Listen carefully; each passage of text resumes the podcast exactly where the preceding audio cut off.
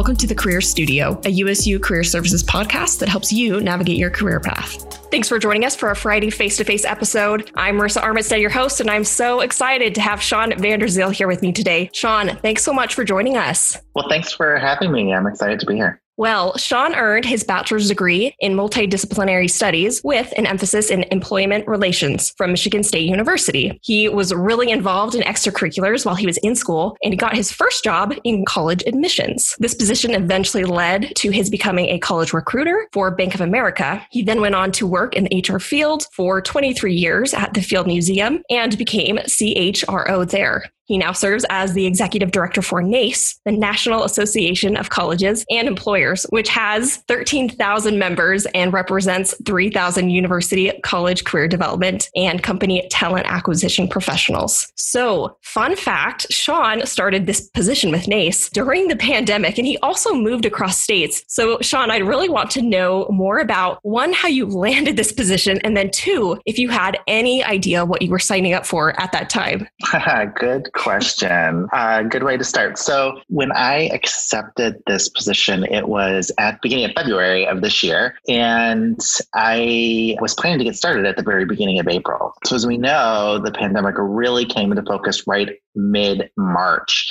And my last day at the Field Museum of Natural History in Chicago was March the 13th. That night of the 12th, we had planned to send out a big communication to our staff about things we were doing around COVID and how we were going to protect people. And I was going to go in the next day, it was going to be my last day, have a big party and leave. Things didn't work out quite that way. Starting at that point, we came in the next day and realized that the plan that we had put in place wasn't enough and that we actually needed to close down. And so we decided to close that day. And so my last day was spent in conference rooms planning for all the what if scenarios of closing down a museum and being closed for a considerable amount of time, what to do with our staff, how to handle pay, all of those kinds of things, and trying to prepare my staff that I was leaving for those eventualities because they wouldn't have me there as a leader. And so that was a very unusual way to end a job. And then I was going to take three weeks off to figure out my move and move across the country, all of those things. And that didn't quite work out that way either. I'm going to spare you all of the details, but I eventually made it to Bethlehem, Pennsylvania in May. Started my job early, actually. I started from afar. I started at the end of March because the organization needed me to start much sooner than I had originally expected. It's been crazy, as you can imagine. Uh, the job is absolutely has not been what I thought it would be when I jumped into it. There were well laid plans for the organization, and I thought I'd be doing lots of travel and you know traveling across the state and even abroad with the job, speaking engagements, other kinds of meetings and none of that happened. Yeah. uh, I've been doing everything virtually like everyone else. And in fact, I moved to Bethlehem, Pennsylvania because that's the headquarters for the organization. But as you may know, here in Pennsylvania, we've been pretty closed down. So we haven't been back to work. So I actually right. haven't seen my staff face to face since I moved here. It's such uh, a so, weird place to be. right, right, right, right. So we've done everything through Zoom as everyone else has. So it's just been very different. And of course, course, we've had to pivot just all around. All of our programming, everything that we do has changed. You can imagine having a new leader of an organization and the change that you go through when you have a new leader, but then also the change that COVID has caused for the organization. The staff has dealt with it in amazing ways, and I'm really proud to be a part of the team that I am. What an, an incredible story to share. And I, you know, as I was thinking about this experience, the moving and the new job and all of the things that you've talked about, I am really curious to learn about your Clifton strengths, if you don't mind sharing them. I was curious what they are and how you've been leveraging some of those strengths to really pull you through this. Sure. So my top five are individualization, maximizer, arranger, futuristic, and strategic. I'm pretty high on the individualization and maximizer. And what that means for me is that I am the type of person that thrives in a team environment. And I am the person who can bring the team together. So I'm the person who really spends time understanding the strengths of the team and understanding how to pull the best out of people to get to where we need to go. I'm the person who tries to knock out the obstacles and to make sure that we're each focusing on our strengths strengths so that we can move forward. And at the same time, I'm doing that for the team in the moment. I'm continually thinking about what we do today impacts what's going to happen for us in the future and how that will impact the future. And so I've been able to leverage those strengths coming in as a new leader uh, because as you can imagine, with the stressful time that we're in, everyone is really stressed out and that comes out in a number of different ways. And what I want to do is to minimize that stress. And so by focusing in on individual strengths and people and their needs, I've been able to help everyone through the situation, I hope, in an effective way. Well, I think NACE is really lucky to have you, especially with those strengths in mind. So I think they've made a great choice.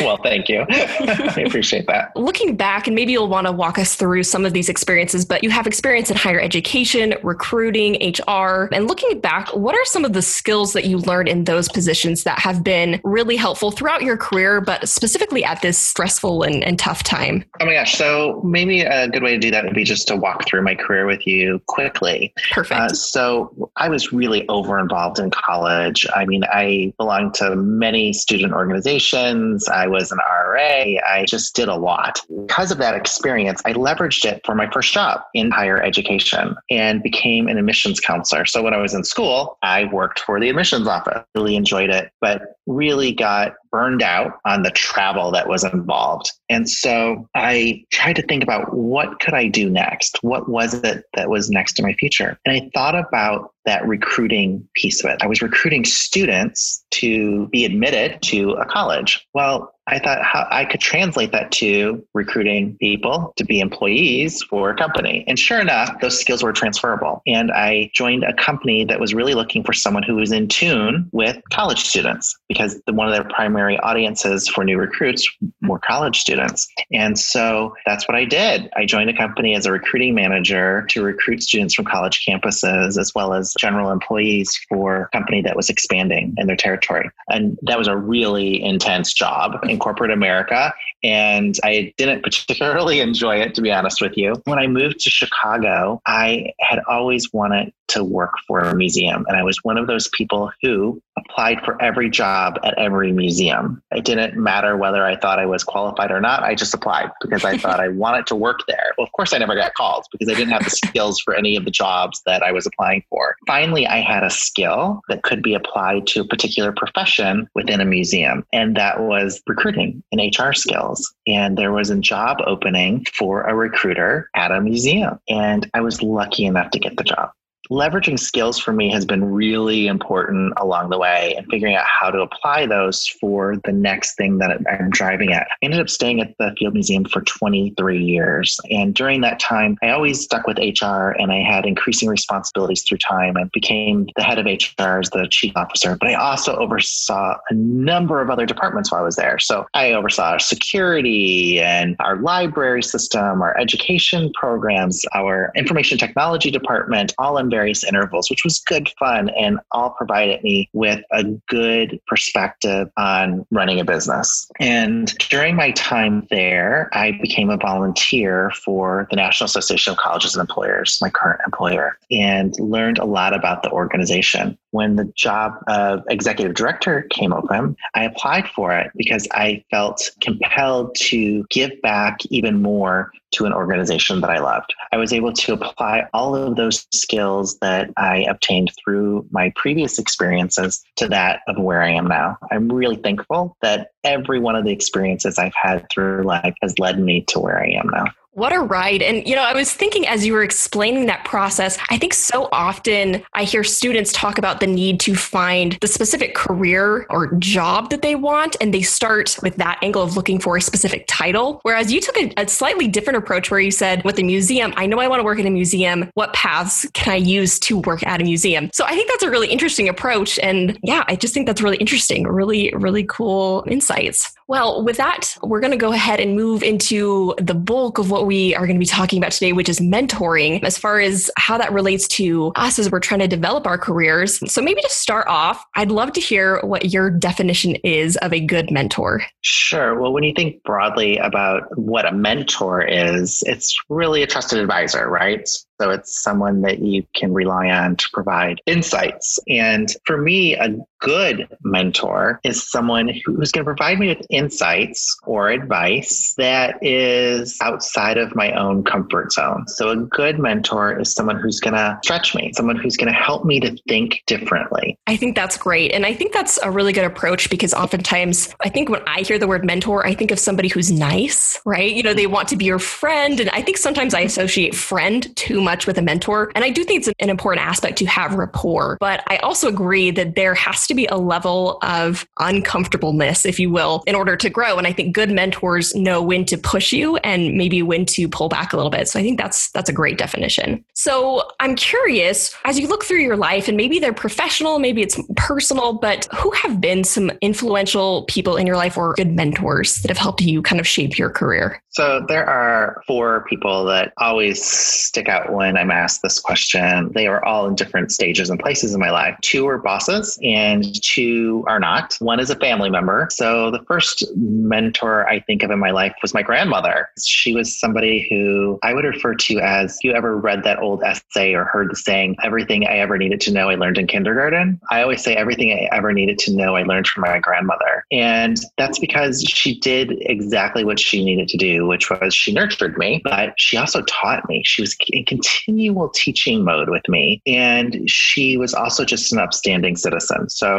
you know, she had a full time career. She was a trailblazer. She never drove. She worked downtown Detroit and she took three buses to get to work every day. Wow. And she was just someone who had a lot of grit, someone who had a lot of foresight, was ahead of her time. I always really admired that about her. The second one is someone who I worked with who was probably maybe about five years older than me, but her life experiences were so different than mine. And her passions were different than mine. Her ability to relate to people was just very different than me. And she taught me a lot about myself. I had a lot of admiration for what she was able to accomplish in her life. And then the other two were bosses that I had very different styles, and each provided me with different level of confidence in myself and foresight into what I could do. And I had great admiration for each of them, even though they were polar opposites of each other. They were able to teach me a lot. I love that. And thank you for sharing those kind of personal examples. They mean a lot. I'm curious, there was a couple of words that you mentioned that kind of came up along the way with all of those. But if you had to take a step back, what were some of the common threads or skills or, or traits, I guess, that all of these mentors seem to have? Is there anything that stood out?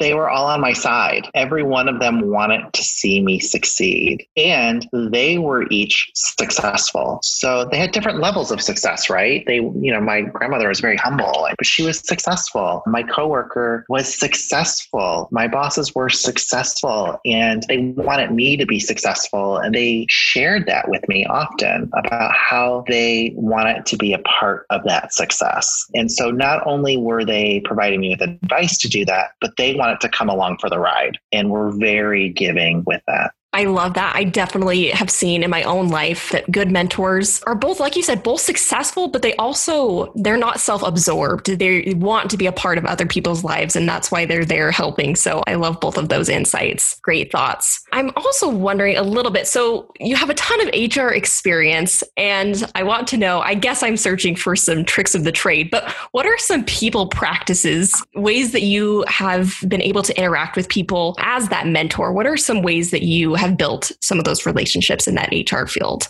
Wow. Okay. Good question. I'm in continual mentor advice mode.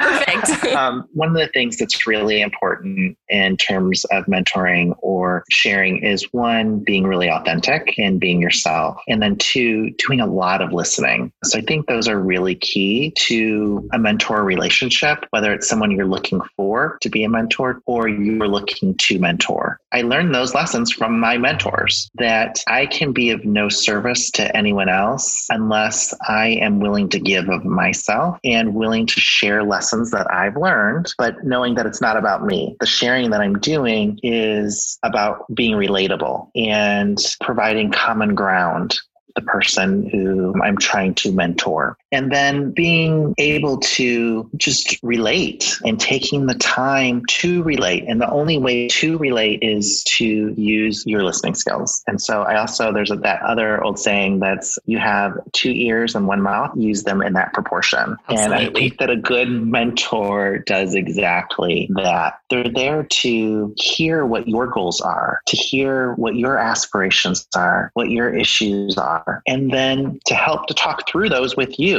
You talking through the solutions, that person not necessarily giving you the solutions, but being there to guide you with that and helping to think through that path. Great thoughts. Yes, I love it. Love it. Love it. Okay, so my next question maybe is a little bit uncomfortable, but I'm curious how have you been able to give back to people? Maybe it's official, maybe it's unofficially as a mentor. Can you think of any examples of people that you've been able to mentor and kind of see the end result? I know we don't always get to see how people thrive, but I'm curious are there any people that stand out to you that you've been able to mentor? Sure. So there have been a number of them. And one that I can think of off the top of my head is a woman who reported to me who has had increasing leadership responsibilities. And it's been really heartening to see where she's gone and how she's leveraged our relationship and the advice that I've provided over time in her increasing responsibilities. It's really interesting to see that process someone goes through. And I've been thankful that she has shared back with me the lessons that she's learned and the things that she observed from me. And I think that's part of a really good mentor mentee relationship is when you share with each other what's what's working and sometimes what's not. And you can do that in really clever, fun ways. And the two of us do that. We laugh at each other and, you know, we find a way to be comical about the things that maybe we don't appreciate or that didn't work. But we're also really open about sharing the successes and to say, oh my gosh, here's what I learned from you. And thank you so much. And this is how I applied it. And then for me to say, oh my goodness, look at what you just accomplished. I'm so proud that you have done A, B, and C. And so that's what happens when you have a really productive mentor mentee relationship. That's a great example. And I, I thought it was interesting that you shared not just the side of the mentee receiving the mentorship, but also for the mentor to get to hear. Because I think sometimes we take advantage of the great mentors in our life, but I think we forget to tell them that they might have influenced our lives in a really life changing way. And we might forget to tell them. So I think that's a great insight to share back with your mentor mentor, not just be on the, the taking side of that. So great insights. Absolutely. well, we are just about out of time. So I will wrap up with this final question. If you could give students one piece of advice about finding good, I'm just going to call it good life mentors, what would that advice be? I'm going to go back to something I said towards the beginning of this, which is find someone who is not like you. Find someone who has had different life experiences, someone who is going to stretch you. And that can mean something different for each one of us. It could mean finding someone who's a different race, someone who is a different age bracket, someone who has a completely different career trajectory. But people who are successful, people who have a personality trait that's important to you, that you'd like to learn more about, or you'd like to be more like, that's what's important, what you think you can get out of it. But you'll get so much more out of it if you stretch yourself about who that mentor actually is great advice. I was thinking, I think it's so easy for me personally to gravitate towards people who are similar to me, right? I think oftentimes we gravitate towards people that we can relate to, which makes sense. But I really love this advice of getting out of your comfort zone and identifying something somebody does well and seeking out mentorship for that particular, you know, skill or trait or whatever it may be. Absolutely love that. Shawn, I am so grateful that you were willing to take time out of your incredibly busy day to spend it here with us and give us some golden nuggets of wisdom. I'm it's just been lovely chatting with you. And I really just appreciated your honest and real answers about how you have worked through your career and how you found people to support you in that endeavor. So thank you so much for being here. Well, thanks for having me. It's been a lot of fun, Marissa. Thanks so much. Thanks for joining us here at the Career Studio today. Please remember to join us next week as we continue to discuss this month's theme of finding your mentors for life.